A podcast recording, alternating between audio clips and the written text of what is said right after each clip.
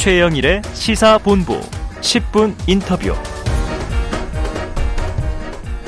네, 화제 이슈를 콕 짚어보는 10분 인터뷰 시간입니다. 감사원이 서해 공무원 피격 사건 관련해서요. 자, 문재인 전 대통령에게 서면 조사를 통보했었죠. 자, 여야의 대치 국면이 심화되고 있습니다.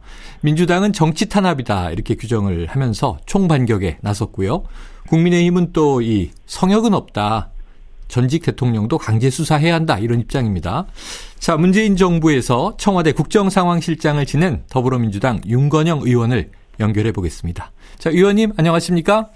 네, 안녕하세요. 서울 구로울의 윤건영입니다. 네, 자, 이 서면 조사에 대한 문 전 대통령의 입장을 이윤 의원님께서 직접 전해 주셨는데요. 대단히 무례한 짓이다. 이렇게 불쾌감을 네. 드러냈다.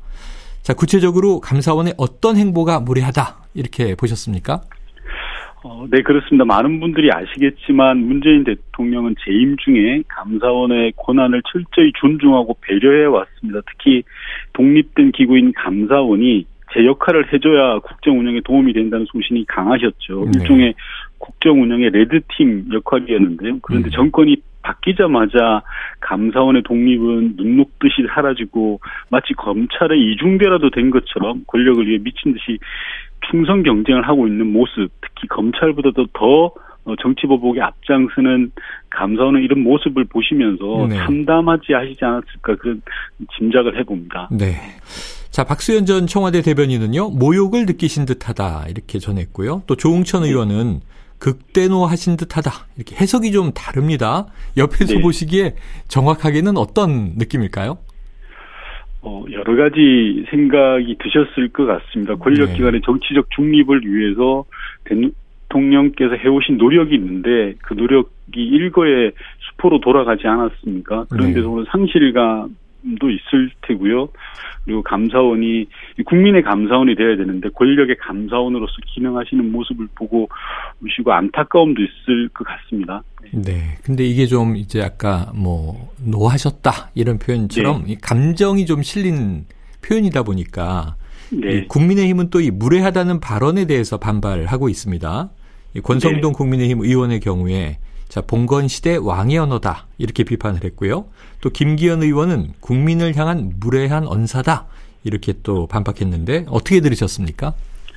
어, 사건의 본질을 제대로 보지 못하시는 것 같습니다. 네. 이번 사건의 본질은 권력을 그진 현 대통령께서 어, 아무것도 없는 힘없는 전직 대통령을 괴롭히고 욕보이고 소위 능멸하고 있는 그런 게 이 사건의 본질이라고 생각합니다. 아, 네. 어, 입장이 바뀌었죠. 지금 윤석열 정부가 집권하고 5개월이 지났는데요. 매 사안마다 전임 정부 탓을 하며 전임 정부를 끌어들이지 않습니까? 특히 음. 국정 운영에 어려움이 있을 때마다 그런 행태를 반복해 왔거든요. 네. 국민의힘 소속의 주요한 의원님들이 그런 말씀을 하실 계제는 아닌 것 같습니다. 네. 자, 일단 감사원은요, 문 전 대통령에 대해서 서면 조사를 추진하지 않겠다, 이렇게 밝혔습니다. 어, 입장이 바뀌지 않을 것 같다. 실익이 없다. 자, 어떻게 받아들이십니까? 당연한 일입니다. 사필 규정이고요. 조사할 것이 없는데 무슨 조사를 한다는 건지 대묻고 싶습니다. 네. 어제 감사원이 밝힌 음, 문전 대통령에 대한 조사 이유가 총 세 가지였습니다. 첫 번째가 인사 자료로 활용하기 위해서 어, 또는 통보하기 위해서 조사를 한다라는 네. 거였거든요. 그런데 문재인 전 대통령은 공직자로 재취업 하실 일이 없습니다. 네네. 그 대상 자체가 아니고요. 음. 두 번째로는 감사원 조사 결과를 검경에 수사 요청을 하기 위한 것이다라고 네네. 했는데 이미 검찰이 수사 중인 사건입니다. 음. 이것도 해당되지 않습니다. 세 번째로 감사원이 든 근거가 재정적 책임을 물어 금전으로 변상하기 위한 것이다라고 했는데 아시다시피 이 사안은 재정적 손해와는 전혀 관련 없는 안보 사안입니다. 네. 따라서 감사원 스스로가 조사 목적에 하나도 부합되지 않는다는 것을 자백했기 때문에요. 뭐 조사할 근거가 없는 그런 사안이라고 생각합니다. 네. 자, 지금 언급해 주신 내용과 바로 관련이 되는데요. 자, 네. 이제 서면 조사는 실익이 없어서 추진하지 않겠다고 밝혔지만 대신에 중간 감사 결과 발표 때 문 전 대통령에 대한 조사 필요성을 보고서에 명시하겠다. 이렇게 또 전해졌습니다. 그럼 네. 감사 결과 발표 이후에 지금 수사 중인 사안에 대해서 문 전 대통령에 대한 검찰 수사 진행 가능성 어떻게 보세요? 어, 검찰 수사 가능성이 있을 수도 있다고 생각합니다. 왜냐하면 네. 윤석열 정부는 당분간 문재인 대통령 괴롭히는 것을 포기하지 않을 것 같습니다. 아. 왜냐하면 본인들의 국정 운영 성과를 제대로 보여줘야 하는데 집권 5개월 동안 어, 국민 다수로부터 욕을 먹고 비난을 받지 않습니까? 네. 그러다 보니까 권력 기관을 이용한 손쉬운 방법으로 전임 정부를 괴롭히고 탓하고 하는 궁색한 전략을 사용하고 있기 때문에 그럴 가능성을 배제할 수 없다라고 음, 봅니다. 그러니까 어떤 혐의점의 문제보다는 문전 네. 대통령 괴롭히기를 지속할 것이다. 이렇게 네. 이제 가능성을 보고 계시군요. 네네. 자, 지난 8월 23일에요. 이 감사위원들이 감사위 의결 없이 이 서해 피살 사건이 감사한 건이다. 그렇게 네. 지정된 것이냐 하는 지적이 있었지 않습니까? 이번 감사원의 이 문재인 전 대통령 감사 가 포함되어 있는 서해 공무원 비격 사건에 대한 감사의 결정적인 하자가 있습니다. 네. 방금 말씀하신 것처럼 감사원법 제12조에 따르면 감사원의 주요 감사는 감사위원회라는 회의에서 의논되고 결정되어야 합니다. 하지만 네. 이번 감사는 그런 절차를 전혀 지키지 않았습니다. 명백한 절차상의 하자가 있습니다. 네. 두 번째로는 감사원과 검찰이 동시에 같은 사건을 경쟁하듯이 조사하고 있습니다. 음. 동일한 사건에 대해서 감사원과 경찰이 동시에 조사한 전례가 있는지 감사원장에게 묻고 싶습니다. 네. 대단히 이해적이고 경우를 찾기가 어렵습니다. 왜냐하면 검찰이 수사 중이어서 감사원이 뭘 밝혀낸다 하더라도 조치의 실익이 하나도 없기 때문입니다. 음. 이렇기 때문에 저는 이번 감사원 감사를 정치 보복 감사라고 규정을 하는 겁니다. 아 그래요. 일단 절차적인 하자도 있다 이렇게 지적을 하셨고 네. 실익도 네. 전혀 없는 사안이다. 네. 자 정치적인 목적이다라고 보고 계세요. 네. 자, 윤 의원님께서 이번 사안에 대해서 대통령실의 의중이 반영됐을 것이다. 이런 말씀을 하신 바가 있습니다. 좀 네. 구체적인 근거가 있을까요? 우선 어, 단순한 의심 수준이 아니라 근거 있는 저는 문제제기라고 생각을 하는데요. 네. 서해 공무원 피격 사건은 윤석열 정부 출범 한 달 만인 6월 16일 날 해경과 국방부가 근거도 없이 입장을 번복하면서 시작됐습니다. 네네. 네.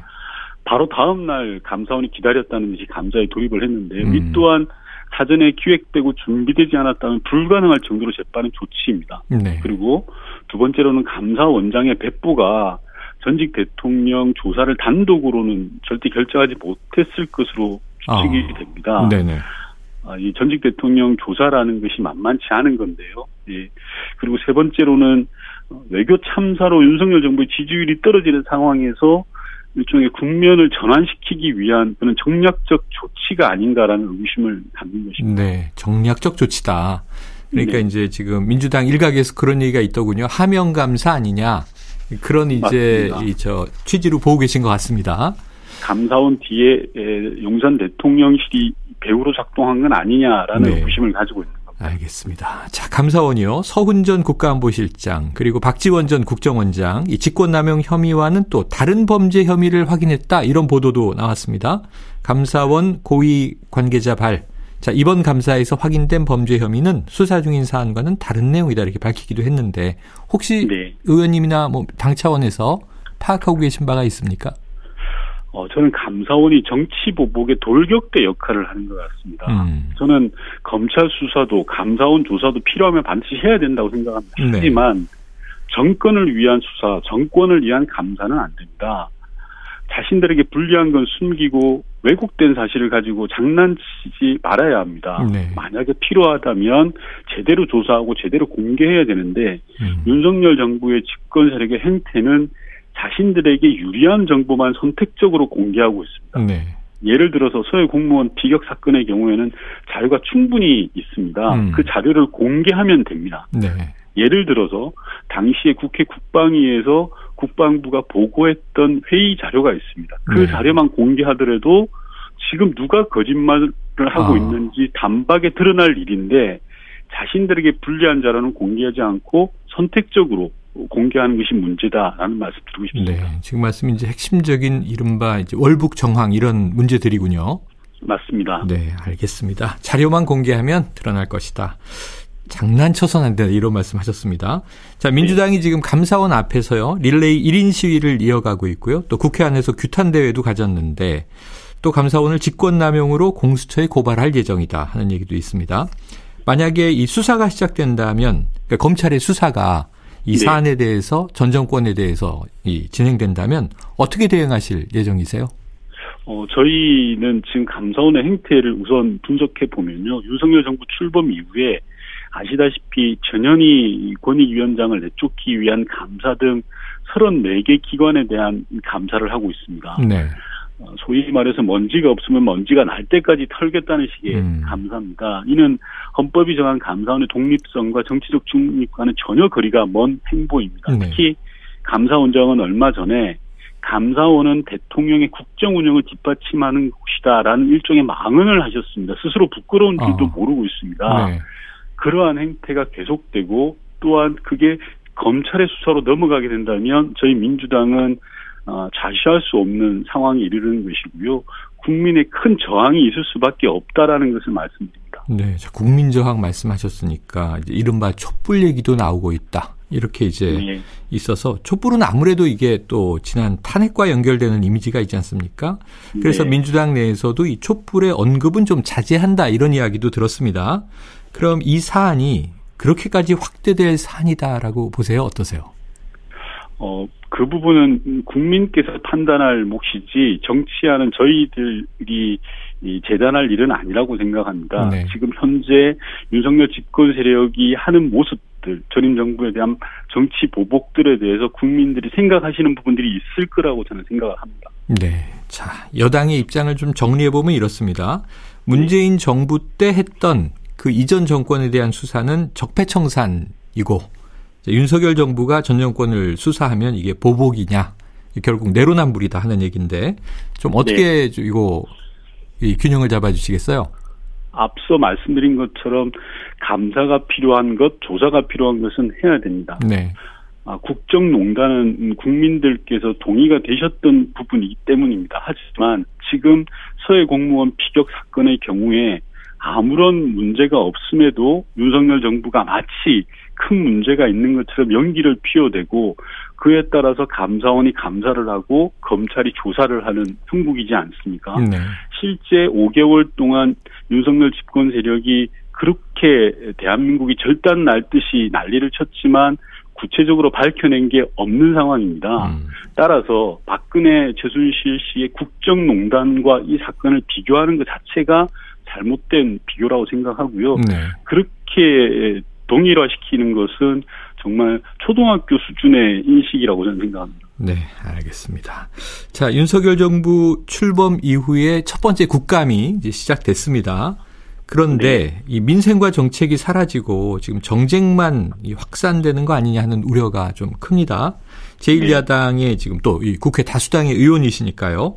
윤석열 네. 정부의 첫 국감 좀 어디에 방점을 두실 계획이세요? 그렇습니다. 지금 물가, 환율, 주가 모든 것 하나 정상인 게 없지 않습니까? 네. 인생이 대단히 어려운 상황입니다. 따라서 저희 민주당은 국민이 아픈 곳, 어려운 곳을 챙겨보자라는 심정이고요. 네. 그래서 저희가 속하, 제가 속해 있는 게 환경노동위원입니다. 어제부터 네. 세종시에서 환경 국정감사를 했고 오늘은 노동부 국정감사를 합니다.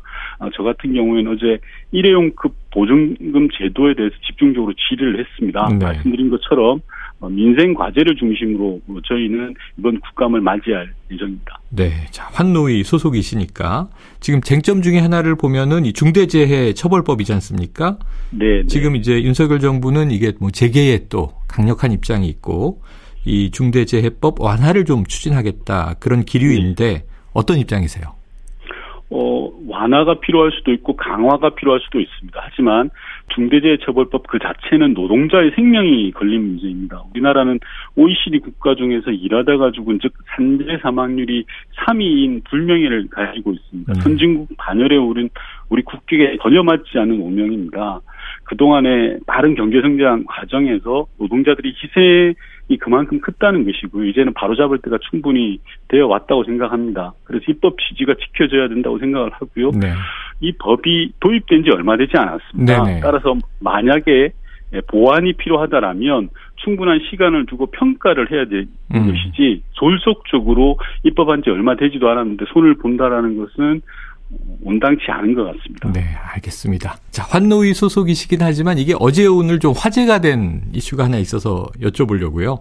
네. 최근에 이제 공모전 이 카툰 부문에 금상을 네. 받은 한 고등학생의 이제 풍자 만화가 어, 문제가 됐죠. 문체부가 네. 유감 표명을 하고 엄중하게 경고도 했는데요. 그 내용이 이제 정치적이고 사회적 무리를 일으켰다. 이 국감장에도 등장했습니다. 이 문체부의 예. 대응은 어떻게 보셨어요? 말도 안 되는 겁니다. 엄중하게 대할 게 따로 있지 고등학생의 그런 아이디어에 대해서 엄중하게 대한다는 것 자체가 음.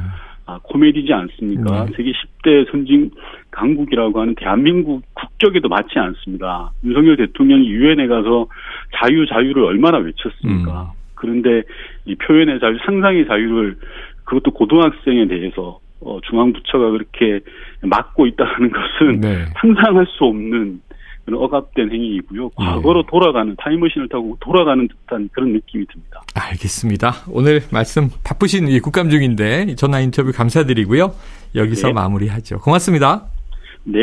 예, 지금까지 더불어민주당 윤건영 의원이었고요. 예, 지금 인터뷰는 오늘 오전 녹음된 인터뷰임을 알려드립니다.